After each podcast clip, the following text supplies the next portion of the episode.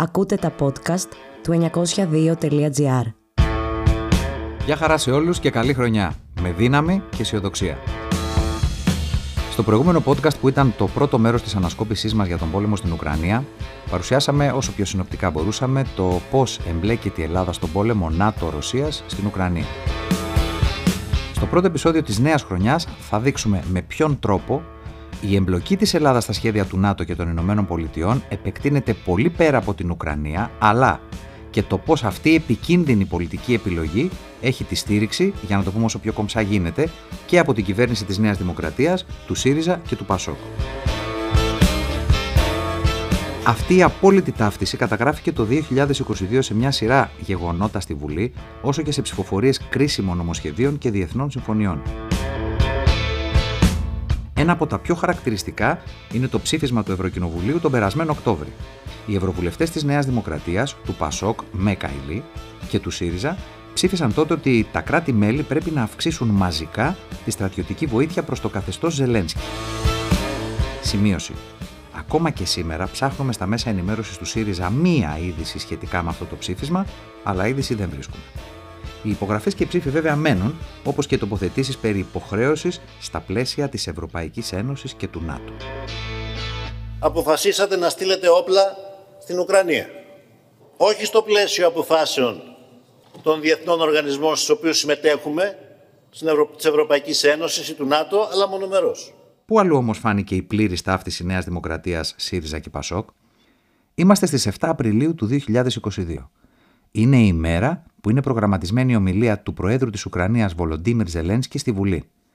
Το Κουκουέ έχει τοποθετηθεί πολλές μέρες πριν τη συνεδρίαση και δεν συμμετέχει σε αυτήν την άθλια φιέστα. Θυμόμαστε όλοι ότι αυτή η παροδία που είδαμε από τις οθόνες μας ήταν ουσιαστικά ένα προσχεδιασμένο πλυντήριο για την αντιλαϊκή κυβέρνηση της Ουκρανίας. Το Κουκουέ λοιπόν και με αυτή του τη στάση έκανε πράξη το σύνθημα Δεν διαλέγουμε στρατόπεδο ληστών. Τα υπόλοιπα κόμματα πριν το διάγγελμα Ζελένσκι, εξηγούσαν πόσο σημαντική είναι η διαδικασία και ξέπλαιναν την αντιδραστική κυβέρνηση. Τελικά, βρέθηκαν μέσα στη Βουλή να ακούνε τον Ζελένσκι και τους ναζιστές εγκληματίες του τάγματος Αζόφ. Με το που τελείωσε η διαδικασία και αφού όλοι μαζί καταχειροκρότησαν τον Ζελένσκι και τους ναζιστές εγκληματίες του Αζόφ, στη συνέχεια έκαναν τους ανήξερους για το πώς βρέθηκαν οι Ναζί να μιλάνε στην Ελληνική Βουλή. Χειροκρότημα ζήτησαν οι Αμερικάνοι για το ΝΑΤΟ Χειροκρότημα έδωσαν οι βουλευτές της Νέας Δημοκρατίας του ΣΥΡΙΖΑ και του ΠΑΣΟΚ. Αυτή μέχρι μουστάκι θα σε βάλει να ξηρίσει. Να μου το θυμηθείς.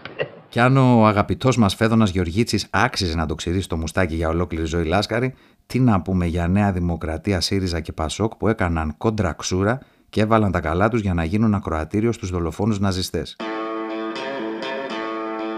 Από την αρχή του υπεριαλιστικού πολέμου στην Ουκρανία, ένα από τα σημεία που θύχτηκαν σε ελληνικά και ξένα μέσα μαζικής ενημέρωσης από αρκετούς αναλυτές ήταν το εξής.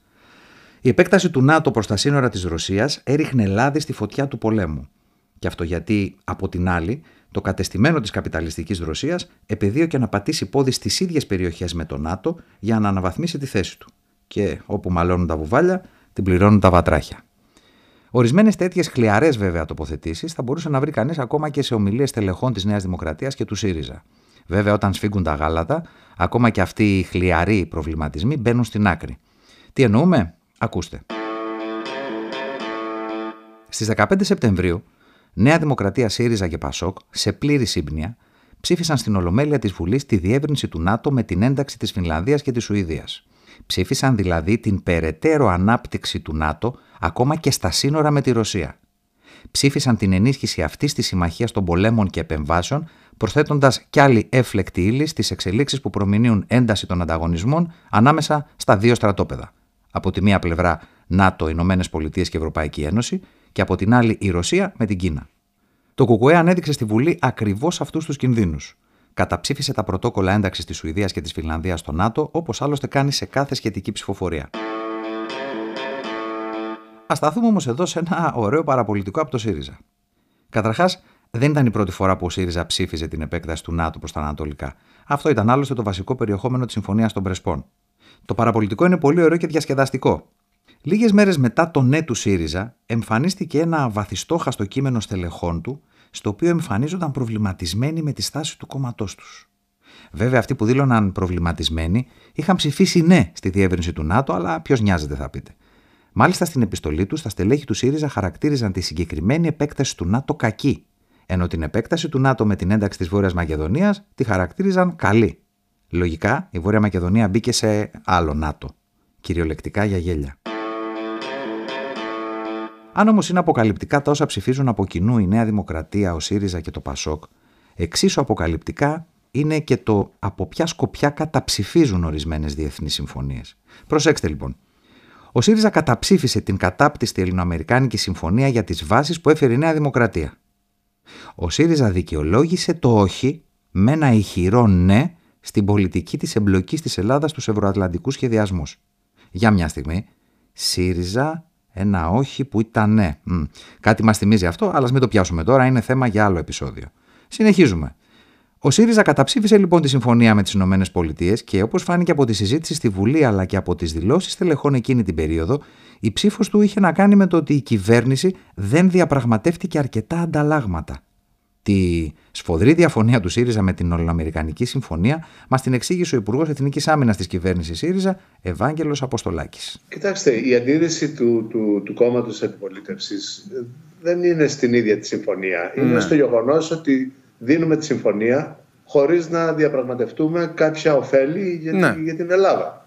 Η, η συμφωνία σε συμφωνία, το, το περισσότερο μέρος της ουσιαστικά το είχαμε κάνει επικυβερνήσει ο ΣΥΡΙΖΑ και μάλιστα και εγώ είχα παίξει πολύ σημαντικό. Ε, τώρα που μας τα έκανες στα λιράκια Ναύαρχε, τώρα τα καταλάβαμε.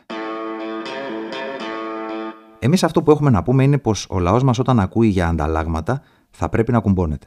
Γιατί στο όνομα των ανταλλαγμάτων μπλέξαμε στο παρελθόν στις μεγαλύτερες τραγωδίες. Από τη Μικρασιατική καταστροφή ως την ένταξη της Ελλάδας στο ΝΑΤΟ και από τη συμμετοχή σε στρατιωτικές αποστολές εκτός συνόρων έως τη Συμφωνία των Πρεσπών. Πάμε τώρα λίγο νωρίτερα. Το ημερολόγιο γράφει 16 Μαρτίου 2022. Νέα Δημοκρατία, ΣΥΡΙΖΑ και ΠΑΣΟΚ ψηφίζουν από κοινού τη στρατιωτική συμφωνία με τα Ηνωμένα Αραβικά Εμμυράτα. Άλλη μια συμφωνία που παρέκαμψε τις μεγάλες κουβέντες για τα ανθρώπινα δικαιώματα, το δυτικό πολιτισμό κτλ. κτλ γιατί προείχαν οι business και οι επενδύσεις. Λοιπόν, αυτή η συμφωνία έχει πιο καλούς όρους, έχει πιο καλά ανταλλάγματα. Έχει ρήτρα αμοιβαιότητας στη συνδρομή αντιμετώπισης επίθεσης. Να το εξηγήσουμε καλύτερα. Αν τα Ηνωμένα Αραβικά Εμμυράτα δεχθούν επίθεση από το Ιράν ή από το Κατάρ, η Ελλάδα θα στείλει στρατό 5.000 χιλιόμετρα μακριά. Εκεί να δεις ανταλλάγματα. Και μας λένε, εντάξει, μην το τραβάτε τόσο, δεν θα χρειαστεί να στείλουμε, έτσι είναι οι συμφωνίες. Βέβαια, έχουμε ήδη στείλει το αντιπυραυλικό σύστημα Patriot λίγο πιο δίπλα στη Σαουδική Αραβία για το ενδεχόμενο σύγκρουση με το Ιράν. Και δεν φτάνουν αυτά. Θέλεις και άλλα ανταλλάγματα; Ωραία. Η συμφωνία προβλέπει ακόμα το δικαίωμα μία χώρα να στέλνει και να εγκαθιστά στρατεύματα στην επικράτεια της άλλης. Δηλαδή, δεν μας έφταναν οι Αμερικάνικες βάσεις, τώρα θα πάρουν σειρά και οι υπόλοιποι σύμμαχοι. Νέα Δημοκρατία, ΣΥΡΙΖΑ και ΠΑΣΟΚ δεν ψήφισαν τη συγκεκριμένη συμφωνία επειδή έγιναν όλοι μαζί φιλοάραβες σε μια νύχτα. Ψήφισαν επειδή η συμφωνία αυτή εξυπηρετεί τα σχέδια του ΝΑΤΟ και της Ευρωπαϊκής Ένωσης στην περιοχή του Περσικού κόλπου και πέραν αυτού απέναντι στο Ιράν, στην Κίνα και άλλα εμπειριαλιστικά κέντρα. Και σε αυτά τα σχέδια συμφωνούν όλοι τους, γιατί συμφωνούν πρώτα-πρώτα στο βασικό, στην αναβάθμιση της θέσης της ελληνικής αστικής τάξης, που μέσα και από τέτοιες συμφωνίες παίρνει τα πραγματικά ανταλλάγματα, δηλαδή μερίδιο από τα κέρδη. Η αλήθεια είναι ότι η σύμπλευση την οποία περιγράψαμε παραπάνω δεν είναι ούτε προσωρινή ούτε καινούρια. Την έχει περιγράψει με σαφήνεια αρκετά χρόνια πριν, το 2019, ο σημερινός Υπουργός Ανάπτυξης της κυβέρνησης της Νέας Δημοκρατίας, κάπως έτσι. Η Νέα Δημοκρατία, ο ΣΥΡΙΖΑ και το ΠΑΣΟΚ συμφωνούν στα μείζωνα. Ποια είναι τα μείζωνα, ότι καλώς είμαστε στο ΝΑΤΟ, καλώς έχουμε αυτή τη συμμαχία, καλώς στηρίζουμε τον άξονα με το Ισραήλ, καλώς κάνουμε αυτή την πορεία που κάνουμε και σε αυτά συμφωνούμε και οι τρεις. Άρα αυτή η ευρύτερη συνένεση έχει επιτευχθεί. Όλα τα παραπάνω δεν τα αναφέραμε μόνο γιατί έγιναν. Τα αναφέραμε επίσης γιατί αυτές οι δεσμεύσεις απέναντι στην αστική τάξη της Ελλάδας και απέναντι στους ευρωατλαντικούς συμμάχους βρίσκονται ατόφιες στο πρόγραμμα και της Νέας Δημοκρατίας και του ΣΥΡΙΖΑ και του ΠΑΣΟΚ. Και με αυτό το πρόγραμμα διεκδικούν να παίξουν το δικό τους ρόλο στην όποια επόμενη αντιλαϊκή κυβέρνηση συμμετάσχουν. Η απόρριψη αυτής της επικίνδυνης πολιτικής, η πάλι για να σταματήσει η Ελλάδα να μπλέκεται στα πολεμικά σχέδια των ΗΠΑ και του ΝΑΤΟ, σημαίνει τώρα αγωνιστική συμπόρευση με το ΚΚΕ και στους δρόμους και στις κάλπες. Γιατί το ΚΚΕ αποκαλύπτει και παλεύει ενάντια σε αυτά τα σχέδια. Γιατί το ΚΚΕ δεν έχει δεσμεύσεις ούτε στην ελίτ της χώρας ούτε στους συμμάχους. Κλείνοντας, απλά σας προετοιμάζουμε ότι τα όσα αναφέραμε σήμερα αφορούν μόνο ένα μέρος από όσα ψήφισαν από κοινού και οι τρεις. Η λίστα είναι μεγάλη και όπως καταλαβαίνετε θα δώσουμε συνέχεια. Ραντεβού την επόμενη Πέμπτη λοιπόν σε Spotify, Apple Podcasts και Google Podcasts. Για να ενημερώνεστε για κάθε νέο επεισόδιο, ακολουθήστε το κανάλι μας. Και μέχρι τότε, στο 902GR και το Ριζοσπάστη θα βρείτε τις πραγματικές ειδήσεις.